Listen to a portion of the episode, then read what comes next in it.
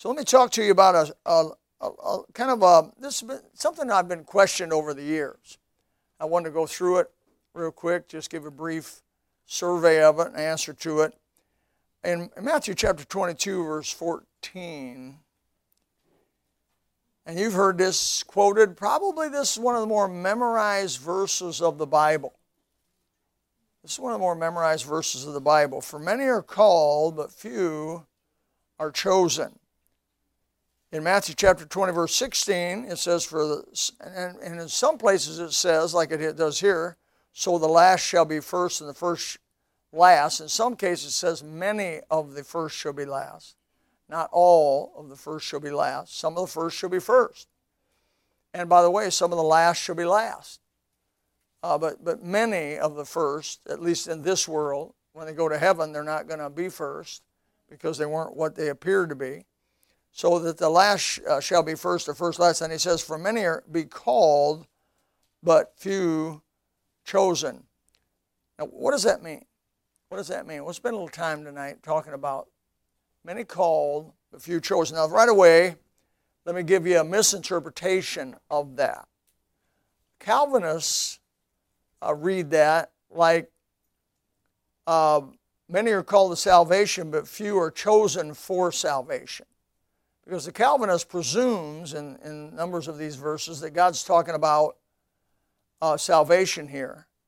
And uh, I believe he's not. But nevertheless, uh, we'll talk about that. And because they have a belief that there are a select group of people that God ordained to be saved, and on the opposite side of that, there's a select group of people that He ordained to go to hell. That would make God the one sending people to hell, whether they liked it or not, and they had no choice. They were going to have to go there because God ordained them to go there. And I'm not going to believe that. The Bible doesn't teach that.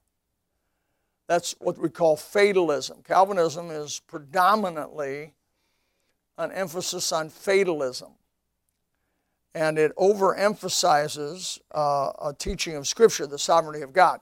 God is sovereign, no doubt about it. But He's so sovereign that He can give man a free will without it going crazy and without it going out of control and without it becoming unpredictable. How does that happen? He knows the beginning and the end. He's the Alpha and the Omega. So God in His sovereignty has given you a real free will with real choices that you're really going to answer for. And it is just and, and right. At the same time, he can write the book of Revelation and tell you how the whole thing's going to end. With all these, unpre- you know algebra enough to know that if you got more than one variable, you can't solve an equation. You people that went to school before 1970 probably don't know that. But anyway, because uh, wasn't algebra wasn't a, wasn't a forced on you whether you liked it or not. When I went, you had to take it. So they have these equations, and you can't solve them if you have more than one variable. Why? Because there's just two variables. You just it's not possible. It goes into infinity. And so imagine the variableness of seven billion people having a free will. You could never figure out what was going to end or how it was going to end, but you could and do if you're God, because you know the beginning and the end. Now, that knowledge of the beginning and end, which is called in the Bible foreknowledge, is not determinative knowledge. Nowhere in the Bible does it, does it say it's determinative knowledge. It is informative knowledge. For whom he foreknew, them he also did predestinate. And so the Calvinist basically wants to say, say that he, the predestination of God, or is a foreordination of God, is his determining who's going to be saved, determining who's going to be lost. But really, what it is, according to his foreknowledge, he saw who was going to receive him and he sealed them to the day of redemption. Right? And he saw those who were going under, under whatever, whatever uh, invitation they received, they rejected him and he sealed them. But he didn't cause them to go to hell. They rejected him. All he did was seal their decision they made. Just like you've been sealed to the day of redemption. You made a decision for Christ, consequently, you get sealed to the day of redemption. You get that? Makes sense to you? It does actually make sense, biblically makes sense. And it holds up under scrutiny. Uh, because the Bible says it uses this word whosoever. Luke chapter 12, verse 8 says, Whosoever shall confess me before man, uh, the, uh, before man, him shall the Son of Man also confess before the angels of God. Is God mocking us when he says whosoever? Uh, John 3.15 says, Whosoever believeth in him should not perish. John 3.16 says, Whosoever believeth in him should not perish. Matthew chapter 11, verse 28 says, Come unto me all ye that are heavy laden, I'll give you rest. Does he mean all or just the selected? Oh, he means all. In other words, the invitation is real. Whosoever will may. When he says whosoever will may come, is he, is he mocking us? Because if there's a chosen group of people to go to hell, then that cannot be for them. Because they can't choose. And he could never say whosoever. He'd have to say the select you know, the predestinator, or the the the uh, you could say the predestinated, or or however you want to you want to word. So, what does that have to do with for many are called but few are chosen? Well, I had to clear that up before I go any further. Uh, what God is doing is in life is He set He set a buffet. He has bought and paid for it with His own blood. He wants you to come but will not bring you there and force to feed you. He will not force feed you. You have to come, as the song says, come and dine. The Master calleth, come and dine. God set a buffet, a spiritual buffet. Whosoever will may come. They may drink of the water of life freely. They may take of the offer of salvation freely. Come. So, the real meaning of all those who chose Christ and are saved, only a few are, are chosen out of those that choose Jesus. Many are called. Now that means, I believe when he says many are called but few are chosen, he's talking about the saved people. You're called. And of that group, a few of those are specially chosen. This makes sense in the big picture. And I'll go down through the specific of that. So give me some examples of God choosing. Isaiah chapter 44, 1. Bible says God chose Jacob, or if his name was later changed to Israel. Of all the nations of the world, God chose Israel. He wanted the other nations to be saved, no doubt. You got to understand that nature testifies of God in a broad sense nature. All the moon, the stars, and the sun, and the, the sun sets, the sun rises, the birds, the animal kingdom, all of that screams there is a God. Your, your very conscience. Why is it when you steal a cookie or when you stole a cookie from your mom or took a piece of something she told you not to eat? Why did you feel bad about it? Because you have a conscience. Now, if you kept doing it every day, pretty soon you quit feeling bad about it because you can sear your conscience. You can pervert your conscience. But overall, we've been given a general rule of thumb conscience. And God has put it in. Now, what does that tell you? It demands that there's someday a judgment. You wouldn't have a conscience if there wasn't consequences. Does it make sense to you? Why would you have a conscience if there were no consequences? So, in some degree, the, the conscience, which is put in every human being, is a testimony of a coming judgment. So, God, in His mercy, puts a conscience in each one of you that feels bad when you do wrong, according to the conscience that you do wrong. Now, that can vary, okay? Culturally vary. It's not like the Bible, right? It's, it's, it's just a general thermometer. But it can vary culture to culture what they consider good, what they don't consider good conscience wise. But the, there's a conscience there. So that's a powerful testimony that there's a God. There's, and the fact that He made everything and something intelligent has put this stuff together. And we're getting ready to have Grady McMurtry come and oh, go this, over this stuff again. And I don't mind hearing it again. I've heard everything, he's, everything he teaches, uh, probably at least twice, maybe some of it three times, and I still love to sit there and hear it again. Sing it over again to me, wonderful words of life. Tell me more of their beauty. Let me more of their beauty see. Wonderful words of life. I don't get tired of singing Amazing Grace. I, that song, the biggest trouble I had with you guys singing that song is I want to sing it too. I love the old rugged cross. I love it took a miracle. Before Socorro went to heaven, we were there. God led us over there. And I said, uh, let's sing. Uh, I don't know if you know this, but uh, is Chris in here? Chris, you in here? He should be in here, by the way. Oh, he's in Awana, right? He can't sing. And that old boy, that old boy would drive the cattle away. I mean, and he, he told me that from early on. He said, I can't sing, Bill. Don't have me sing. You know, I haven't ever asked him to sing. I don't ask him to sing because if he told me, I'm not going to hurt his feelings. So we're sitting there over, he's on that side of the bed of Socorro. I'm on this side of the bed of Socorro. And I said, My Father is omnipotent, and this I can't deny. A God of might and miracles is written in the sky. It took a miracle. Well, I can't sing either. But you ought to heard him. I thought we were going to resurrect that old boy on that. I thought, man, he may just get up out there and say, Look, if you'll stop, I'll get up. you know, I'll get up. A... But anyway, he, he got to go to heaven 20 minutes or so later. We sing to him. Sing to him. I still love to sing It Took a Miracle. I still love to sing How Great Thou Art. I, I still love to sing, uh, uh, oh man, name some. I mean, those songs of Zion, I love them. They're beautiful, they're timeless. What do I mean? I was in church at two years old, Sunday morning, Sunday night, and Wednesday night, and we sang those songs from the time of my recollection to today. And I'm 69, and I still love them. They're timeless. Now, those little ditties, those 7 11 songs, seven words they sing 11 times, and it's got to have some sort of a beat because the beat is the driver, the beat is the Holy Spirit. You don't have to have no driver with those songs. God comes.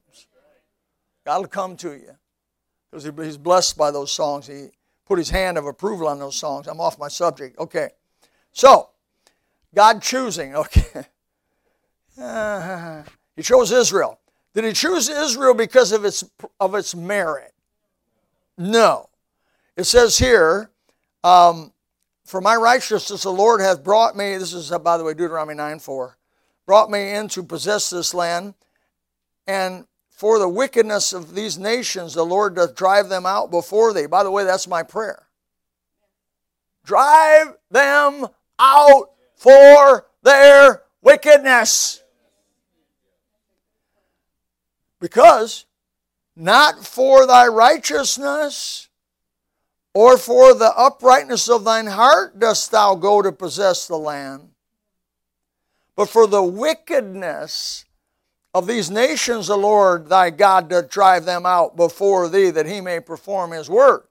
So when you pray for this situation that's going on, God in heaven, you're not going to drive them out because we're good and we're, we're pleasing to you or we're doing right, but please drive them out for their wickedness' sake promoting homosexuality, promoting transvestitism, promoting bestiality, promoting, uh, pro, pro, doing something, promoting, promoting garbage, just garbage, filth, wickedness, exalting women above men.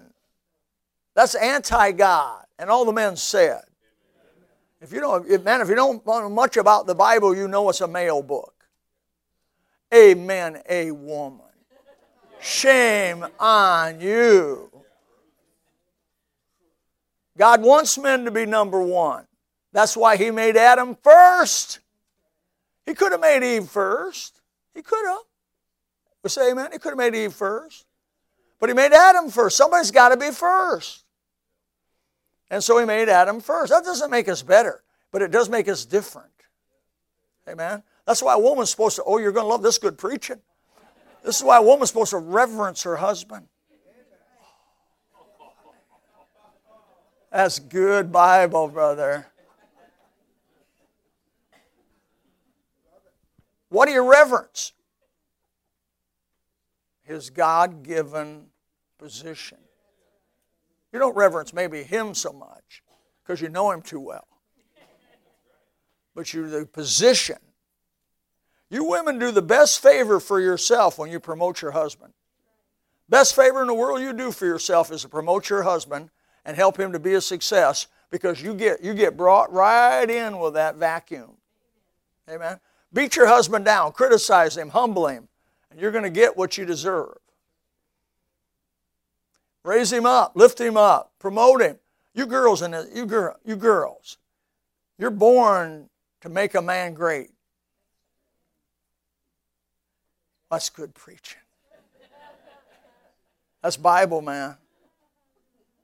Make some man great.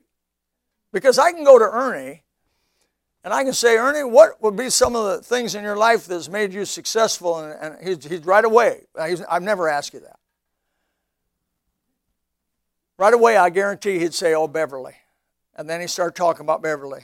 And he's saying how she'd been faithful. And she had five children and took care of the house and made him have a nice place to come home to after being in the oil fields. And I could go to uh, this man right here, Brother Rose, say the same thing. He'd say, Oh, Marilyn.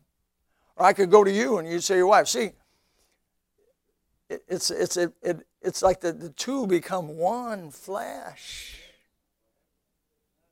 A house divided against itself will fall. Bible says a foolish woman, she tears her house down with her own hands because she tears her man down. Don't you let feminism destroy you. Don't do it. It will destroy you, by the way. It'll destroy the best of marriages. So, off the subject again. You're not chosen. He did not choose Israel because of his merit. You got that. He did not choose Israel because of his size.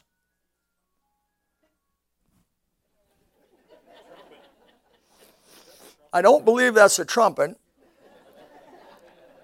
Deuteronomy 7 7 says, The Lord did not set his love upon you nor choose you because you were more in number than any people, but you were the fewest of all people. So, what was the basis of the choosing of, of Israel? Was it on their merit? No. What was the basis of the choosing of Israel? Was it on their size? No. What was the basis of the choosing of Israel? Was it on their talent or their ability? No. He chose Saul. He said he was uh, a Benjamite of the smallest of the tribes of Israel. He said his family were the least of the families of, of the tribe of Benjamin. Um, Samuel told uh, uh, Saul, he said, When thou wast little in thine own sight, wast thou not made the head of the tribes of Israel? Uh, he, he, told David, you know, David had seven brothers, if I got this right. And, and uh, Samuel really thought one of those brothers should be king. They looked kingly. They had a, they had a kingly stand. They had a, whatever that means. But they just looked kingly. And then God said, no, no, no. If I said, do you have any other children? He said, yeah, I got one. I mean, the baby of the family, he's out there taking care of the sheep because we didn't even bring him in here because we didn't think he had a chance. He said, I ain't eating, I'm not sitting down till you bring him in. And when old David walked in that door, the Holy Spirit whispered, says, He's the one. Yeah. He said to David, I took thee from the sheepcote from following the sheep to be ruler over my people, Israel, 2 Samuel 7 8. And what happened to David with Bathsheba is because he forgot where he came from. He was big, tough king, could have anything he wanted. And what was wild about that whole thing is Nathan said, through, God through Nathan said, if you'd asked for somebody, I ought to give him to you, but not somebody else's wife. So uh, so, all the nations in the world, God chose Israel, not because of intellect or educated. He didn't choose intellect or educated Greece, didn't choose powerful or glamorous Rome, didn't choose beautiful Babylon to be his people. He did not choose humongous China because of its vast population to be his people. He chose the least likely group of them all, this little group called Israel, and you can't explain it. God chooses based upon his grace. and you can't figure it out, and I won't figure it out. Nobody's going to figure it out why God chooses certain people to do certain things. But He does, and it's His way. He chose Jerusalem to be His city. Of all the cities in the uh, world, not Rome, not Athens, not Nineveh, not Babylon, He chose Jerusalem. He chose Aaron to be high priest. Now, I personally, Aaron was a compromiser, he was weak willed, he was a man pleaser, and he was a liar, and that's a short list. But he was the high priest. Because God said, I want Aaron to be the high priest. You can argue with God all you want, but it was His grace. He chose Jacob. This is another one. There's two in a row. Jacob. My least liked individual in the Bible is Jacob. I can't stand him. I wouldn't want to be around him. He was sneaky, slippery, conniving, con man, terribly selfish. You had to always look around over your back when you were around him, check your pockets. But God says, Of you, I'm going to make a great nation. I'm going, Him? There's hope for me. I mean, these aren't the people that you and I would choose, amen? Oh, how about Gideon? Gideon, that's another Bible character. He was from a runt, he was a runt child from a runt family, from a runt tribe, from a runt nation. Great outline, I like that. Judges chapter 6, verse 14 through 17. How about Mary, the mother of Jesus? She was a nobody in a nothing town, 14, 15 year old girl, maybe a little younger, maybe slightly older, but not much. And she didn't even understand it. The angel said unto her, Fear not, Mary, for thou hast found favor with God. Absolute, unmerited, simple grace is what God uses in his choosing, and you'll not be able to figure it out. I mean, you go back to the 12 apostles. I, uh, wow. I mean, I would never have chosen Peter to be the leader of the thing, would you? Peter was emotional, up and down, and inconsistent, would have been a, the short list on Peter. He spoke before he thought. Though all the rest of these guys deny it, I won't deny it. He said, Oh, really? before the cock crows twice, you're going to deny me three times. No, not me. He even challenged Jesus' word, by the way. Jesus was telling him he's going to go in Jerusalem and die and be, torn, be, be given up to the pre, uh, priests and crucified. And, and he said, Not you. That's not going to happen. He said, Get behind me. And he calls Peter Satan. But yet, it was God's choosing to put him as literally the head of the apostles, giving him the kingdom, the keys of the kingdom of God. What he released on earth was released in heaven. When he, when he released the gospel to the Jews, it was released. When he released the gospel to the Samaritans, and when he released the gospel to the Gentiles, he released it on them. And the Bible says that was his prerogative. How about James and John, the sons of Zebedee? They were impulsive, rash, definitely mean spirited. When they when when going through Samaria, when they wouldn't let him in the city, it says, What can we just call fire down from heaven, lightning down from heaven, and just burn them up? I'd say that's fundamental independent Baptist sounding. On a bad day. That's on a bad day. On a good day, let's go in there and evangelize them. Do a bus ministry. Samaria. But he chose them. He chose them. That was what he did. So before we get proud, God does not choose us on personal merit, ability, position, size, talent.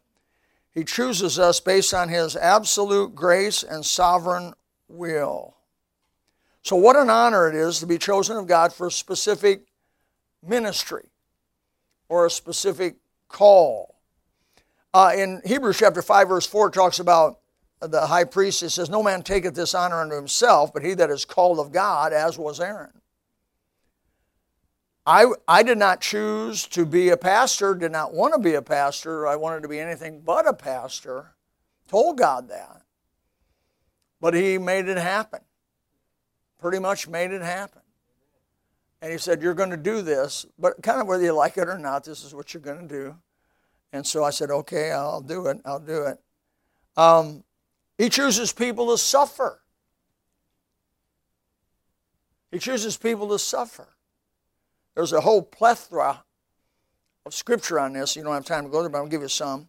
In Isaiah 48 10, it says, Behold, I have refined thee, but with not with silver, I have chosen thee in the furnace of affliction. I've chosen thee in the furnace of affliction. I'm preparing a sermon around, I'm trying to get a sermon around Shadrach, Meshach, and Abednego. The Bible says they, they were in a rush, so they bound them in their clothes they used the strongest men, the big boys of the armies, big, bad, strong men. They bound them, and then they, they must have carried them to the door of the furnace and threw them in. The fire was so hot that it killed the men who threw them in. Those are pretty loyal men, by the way. They knew they were going to be dead one way or another. If they didn't do what the king told them to do, they were going to be dead. And if they did what the king told them to do, maybe they would live, but they didn't. They all died. I just want to know when the boys began to feel, began not to feel the heat. You know, you're standing this far away, that door back there being the furnace, probably you could have felt the heat, the radiant heat. They're being bound, right? Now they don't know they're not going to be saved. They do not know they're going to be saved. They said, they said, but if not, I'm that's what I'm preaching on, but if not. I just want to know when it was, as they began to get closer to that, they wondered, where's the heat? Where, where's the heat at? I don't feel any heat. And the men are maybe started screaming. I don't know if the men scream, but if you get burnt, you probably do scream. I mean, they screamed and, and they threw them in there, and they're like, no heat, no smoke. Wow. But they did not presume on God, did they? They said, if so be, he deliver us, but if not, we're still not going to bow down. We're going to do your will. Uh, but so God chooses pastors and prophets, He chooses evangelists, He chooses deacons, He chooses missionaries, He chooses some people just to suffer affliction. I think, what, what did Job ever do? All he did was suffer affliction. But he became an example of, of a person who, how to handle when affliction comes your way. How to handle it when you get bad news. When you get bad news, what do you do? you go to pieces? Or do you say, The Lord giveth, the Lord taketh away, blessed be the name of the Lord? Your child gets killed in an automobile accident, what do you say? You go to pieces, break apart, go into some sort of breakdown? Or do you say, The Lord giveth, the Lord taketh away, blessed be the name of the Lord? The Bible said, Job sinned not with his lips, nor did he accuse God. I don't know what's going to happen to you people, but I know some bad things are going to happen because it's a bad world. And bad things happen in a bad world. I don't know what's going to happen to you, but you can be prepared for it because of the guy named Job, which, by the way, didn't do really anything else as far as we know, other than he just was a chosen vessel to suffer affliction and learn the lessons of gratefulness and humility. And then that was a great that was a great blessing, right? Okay. Um, what about well, let's, let's see this some other people. Uh, John Bunyan. You remember John Bunyan? Pilgrim's Progress. Have you all read Pilgrim's Progress? If you haven't read Pilgrim's Progress, shame on you, and you ought to go get it. Make sure you, you can get it on Alibris, you can get it on Barnes & Noble, you can get it on any bookstore, you can probably get it used cheap. But you buy that book and read it. If you don't get anything out of tonight, you buy Pilgrim's Progress and read it from one end to the other. Read the thing through. You'll cry your way through it, and you'll laugh your way through it unless you're just stone cold. One of the greatest books I've ever read except the Bible. Pilgrim's Progress. How did it happen? What was John Bunyan's ministry? What church did he build? None. He got thrown in prison for 12 years at Bedford where he lived with the rats and the slime. Did God forsake him? 12 years. Think about it now. 12 years a long time, amen? 12 years a long time. Four years of college. Uh, probably thinks, man, four years will I ever graduate? Seems like a while.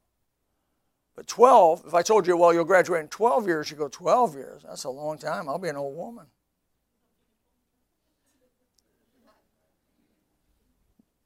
John Bunyan had a blind daughter. He didn't take care of her. He wasn't, he wasn't her daddy to her. He wasn't a husband to his wife. All because he, they told him you have to have a license to preach. This is government intrusion. Where are those men? I hope they're in this room. For not having a license, he spent 12 years in, in a rat infested, scummy prison. Could have died there. What God was doing was he chose him to write a book called Pilgrim's Progress, and that was his studio. Boy, he chose, God chose a different studio than I'd have chosen. Amen. Well, you're, get, you're getting the idea, amen, on the whole thing. The furnace of affliction. Um, Stephen, that was another one. Uh, and, and I'm going to finish with this. What's going on in your life is not a sickness, it's a call of God. It's not MS or lupus or some other problem, it's a call of God. It's not cancer, it's a call of God. You've been specially chosen. It's not loneliness that you're suffering as a single woman or single man. Some of you have been single many years.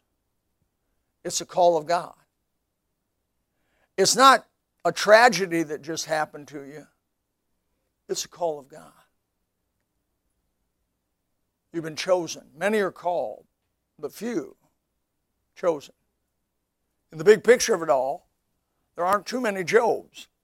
There are not too many John Bunyans. There's not too many William Careys. There's not too many Adoniram Judsons. But there are some. Many are called, but few are chosen. I hope that helps you understand that some better. Father, help us tonight to be soldiers of the cross. In Jesus' name, amen. If you would like to know more about the Lord Jesus Christ, you may contact us at the church website, gospelbaptistchurch.com or you can go to Facebook and type in Gospel Baptist Church, Bonita Springs, Florida. Also, you could call the church office at 239 947 1285. Thank you, and God bless.